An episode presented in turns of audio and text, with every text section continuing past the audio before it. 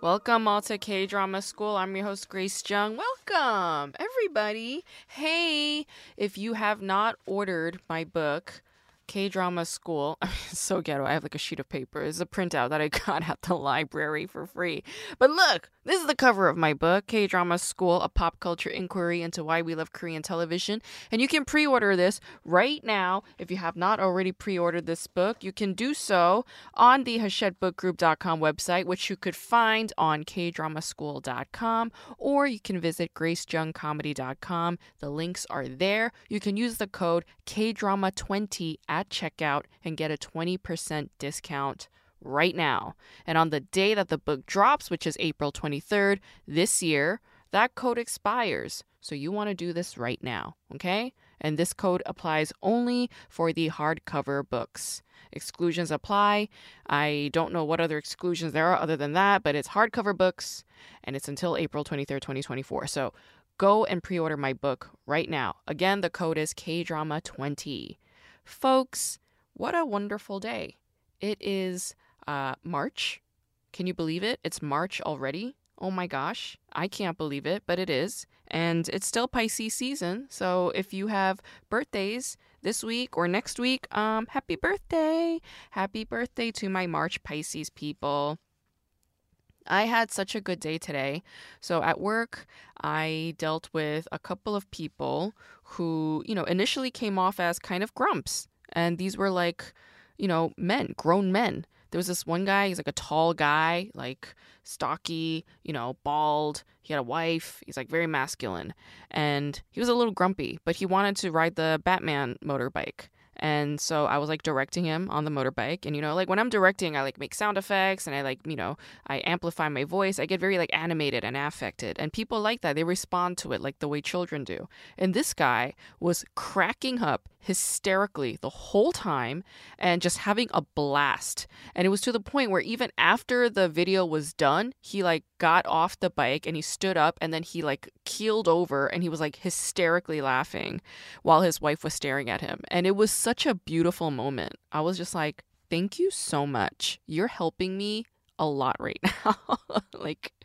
Yeah, that's why I do it. It's very satisfying for me to see people have a really good time. That's why I'm a comedian. That's why I'm a performer. That's why I do what I do. I want to see you have the best time ever. Okay? And if you're doubled over laughing your ass off, then I'm on the moon. All right? I am on cloud 9. And then there was this other gentleman, way older. I'm talking 70s. Okay? He is one of these old guys who just doesn't give a shit. Nothing you do will impress him. But the moment he got on that bike, he was like a transformed little kid, just having a blast. And he made me laugh hysterically, because it was just so out of left field. I was dying laughing watching this old dude who went from crotchety, silent, mute person to being on this bike and acting like a 4-year-old. I'm like, you made my day. So it was good. I love having guests like that. So thank you to those guys. God bless them. And you guys, I'm in a very interesting period at the moment. I mean, it's interesting to say the word period because this is just something I'm learning. But apparently, when a woman comes off of her period, right after that, that's when she's the most creative. And I think there's something to that because the last couple of days, I've been thinking about this book written by Jack Halberstam. They used to go by Judith Halberstam in the past. They wrote a very influential book called Female Masculinity. And if you're into gender theory, queer gender theory, check out that book, Female Masculinity, Judith Halberstam. But, Judith Halberstam now goes by Jack Halberstam. They're a queer theorist and they do queer cinema theory, that kind of work. And I was thinking about their book, Queer Art of Failure. I was thinking about this book over and over and over again. And I think I finally have a sense of direction with where I want to go with my academic book. Because I thought I was putting academia behind me forever, in the dust. But no, it turns out I'm still interested. there's a part of me that's still invested in the academic work if it is tickling my senses, all right? And the way that it's tickling me right now is like through this queer theory and through the notion of failure and then through this other notion that I'm going to not talk about right now, but I'm going to start writing about. And I'm very excited for it. And that now leads me into talking about the show of the day, of the week, which is Captivating the King.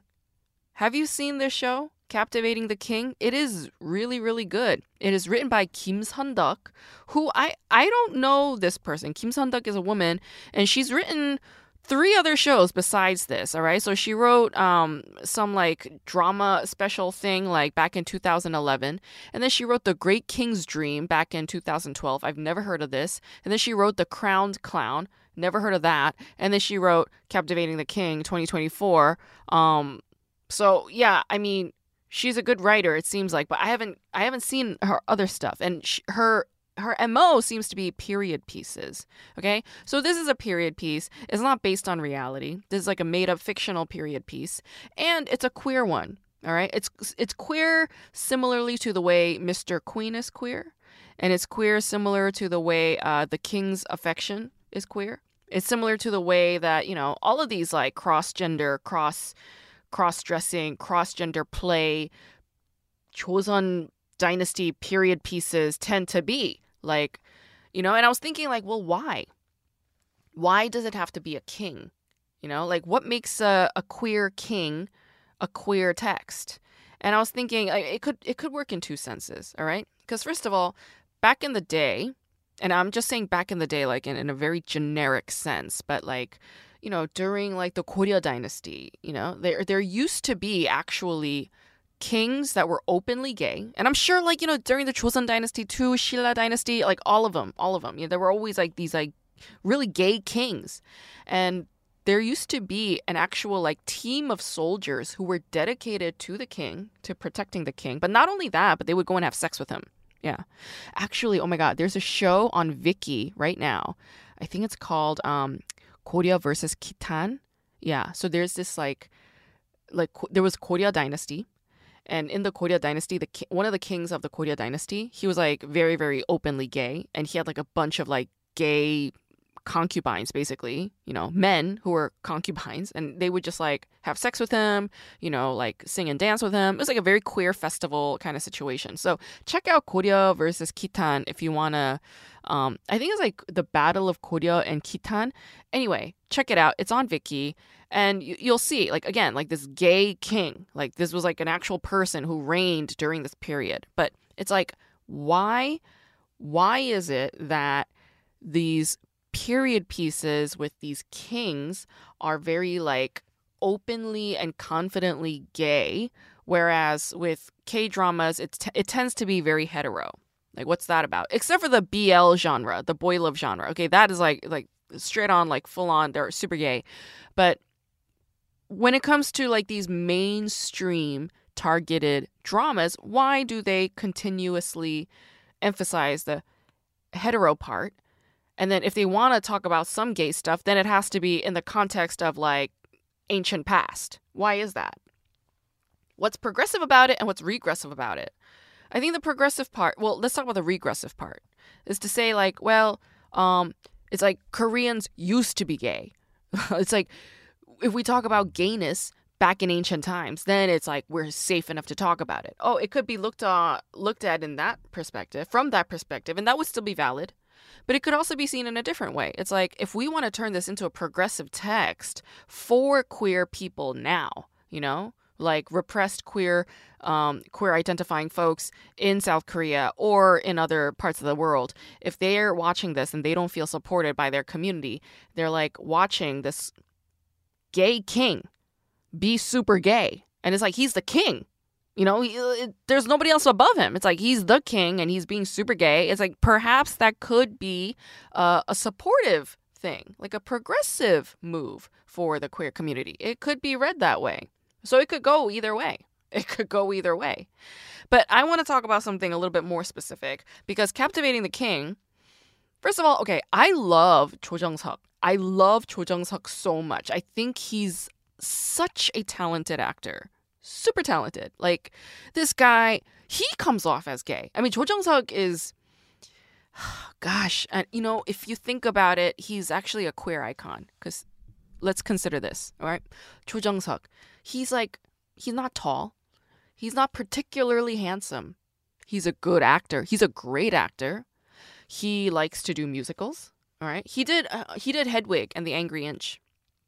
Yeah, he played Hedwig, the Korean musical version. Yeah, so I mean that's like a pretty gay ass move, but he's not gay, you know. At least in his quote unquote real life, like he's married to the singer Komi, who was a huge diva. All right, she sang that song "You Are My Everything" for Descendants of the Sun. All right, like class A diva, okay. And I feel like marrying a diva is a pretty gay ass move. All right, if we think about like Judy Garland, for example, all right? Like so many gay men married Judy Garland. So it's like, all right, Jo Jung-seok, are you gay? That doesn't matter. It doesn't matter. Like regardless of what his actual sexuality may be, all right? He may be like a Tom Cruise sexuality. Whatever his sexuality may actually be is a non-issue. He is a queer icon to me because A, he's married to Komi, and B, he's a really brilliantly talented actor. C, he likes to do musicals. And D, he's a very unlikely male lead. And yet he plays the male lead constantly. Constantly, you know? Because like I said, he's like a Tom Cruise. He's like short, you know? He's short. He's not particularly good looking. I guess Tom Cruise is okay looking, but he's not my type. I don't know. Yeah, Jo Jung-seok is just a Tom Cruise sexuality to me. So that makes him a queer icon to me because Tom Cruise is a very queer icon as far as I'm concerned. And Jo Jung-seok is playing this king who falls in love with his Gi Dae-ryung. A Gi Dae-ryung is the king's paduk companion, all right? And Gi Dae-ryung is a cross-gender playing man but has a woman's body, all right? But is it's basically a cross-gender male, transgender male, but in a woman's body, okay? And Shin Se-kyung is playing the Gi Dae-ryung, playing Kang Hee-soo, a.k.a., Mong-woo. Mong-woo is the nickname that the king gives them, all right? Now, what's queer as hell about that, right? When you watch a drag king or a drag queen, they have names. Yes, they get their own names, call me this, call me that. They have their own drag identifying names. When a person transitions from one person to another, they will go and adopt a new name, their new identity name. They will often do that. Not always, but a lot of the times they will. And so Mong-woo is this queer name given from the king to Gi Dae-ryung, and they adopt it. And then they just go with it. And the king never finds out what the name is until the very, very last episode. Literally 2 seconds before the show's over. That's when they find out. Well, that's when the king finds out. But till then, the whole time, Gi Dae-ryung is known as Mong-woo, the affectionate name that the king gives to the Gi Dae-ryung. Mm-hmm. And the king falls in love with the Gi Dae-ryung, as a man. And that's something we've been seeing more and more and more in these cross-gender play kinds of queer K-dramas set in these past dynasties, Joseon Dynasty or Goryeo Dynasty, Silla Dynasty, whatever, in the past, yes? Fictional or not, yeah? And I feel like that's a pretty queer-ass move. But here's the queerest thing about this show that I absolutely admired. It has nothing to do with whether or not they're gay or they're fucking as gay or smooching as gay. It has nothing to do with that, all right? And more has to do with conformity, okay? How can we look as queerness as a way to, deny, reject status quo, to be defiant against conformity and the status quo? We could look at queerness in terms of that realm. Okay, and this is where Judith Halberstam's book, The Queer Art of Failure, comes in. What is queer about failure? Well, if everybody's so hell-bent on success in our capitalist heteronormative society, then failure becomes the queer alternative. And so it's go ahead and fail. Go ahead and fuck up. Then you're championing the queer language, queer world, queer theory, queer realms, you know? Be queer, or you're queering the system by failing. And Gi Dae-ryung is queering this notion that, you know, or Hisu rather. Let's just go by her female name. Hisu is queering the notion that she necessarily needs to become queen. Yeah. Yeah, spoiler alert, she doesn't become queen. She doesn't. And yet the king is dedicated to her. Oh my God, this show has so many levels, like layers of queerness. All right, let's talk about this other fact.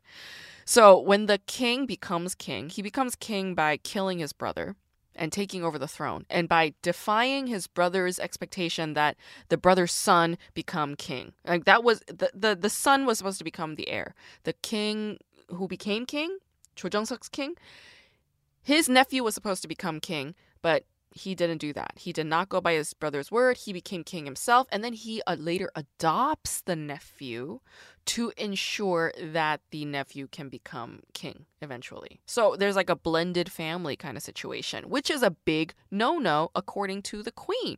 The queen, the queen mother, the dowager queen, she is the one that's all like hell-bent, like heteronormative, like, you know, super ambitious, like super, you know, by the book, A-type, you know. She was being all crazy. She's like, you have to bear a son, bear a child, la la la. And the king's like, I don't want to. I don't want it. The other thing is the king, he doesn't have sex with women. So they say. So they say. All right. Like, he had 3 years, had a wife. He had a queen, the first one, the one that dies of illness, conveniently. Okay. He had a wife. He had all these mistresses, all these concubines, were women throwing pussies at him. And he's just like, no, thank you. I'm not interested. But why? Like, there was no reason for him to not go for it. Why? Because he didn't know that he was in love with Gi Dae-ryung in that way. He didn't know that Gi Dae-ryung was a woman. He didn't know that Gi Dae-ryung was alive. He thought Gi Dae-ryung was dead this whole time. So what? Like, he was just mourning Gi Dae-ryung, or waiting for somebody like that to come back, and he's just gonna remain chaste? The king is gonna stay chaste with all this? You need to know something, okay? When a king is king, every single vagina on that, in that kingdom, is his. All right? Like, he could see like a servant girl walking, be like, she's cute. Send her to my quarters. He has sex with her, and then she becomes a concubine. It's like that. It's that easy. And that's what kings used to do. That was like the benefit of being a king. You could go and like fuck whatever bitch you wanted. That was like the sexist fucked up thing that they did in the past. This show is implying that the king remained chaste the whole 3 years.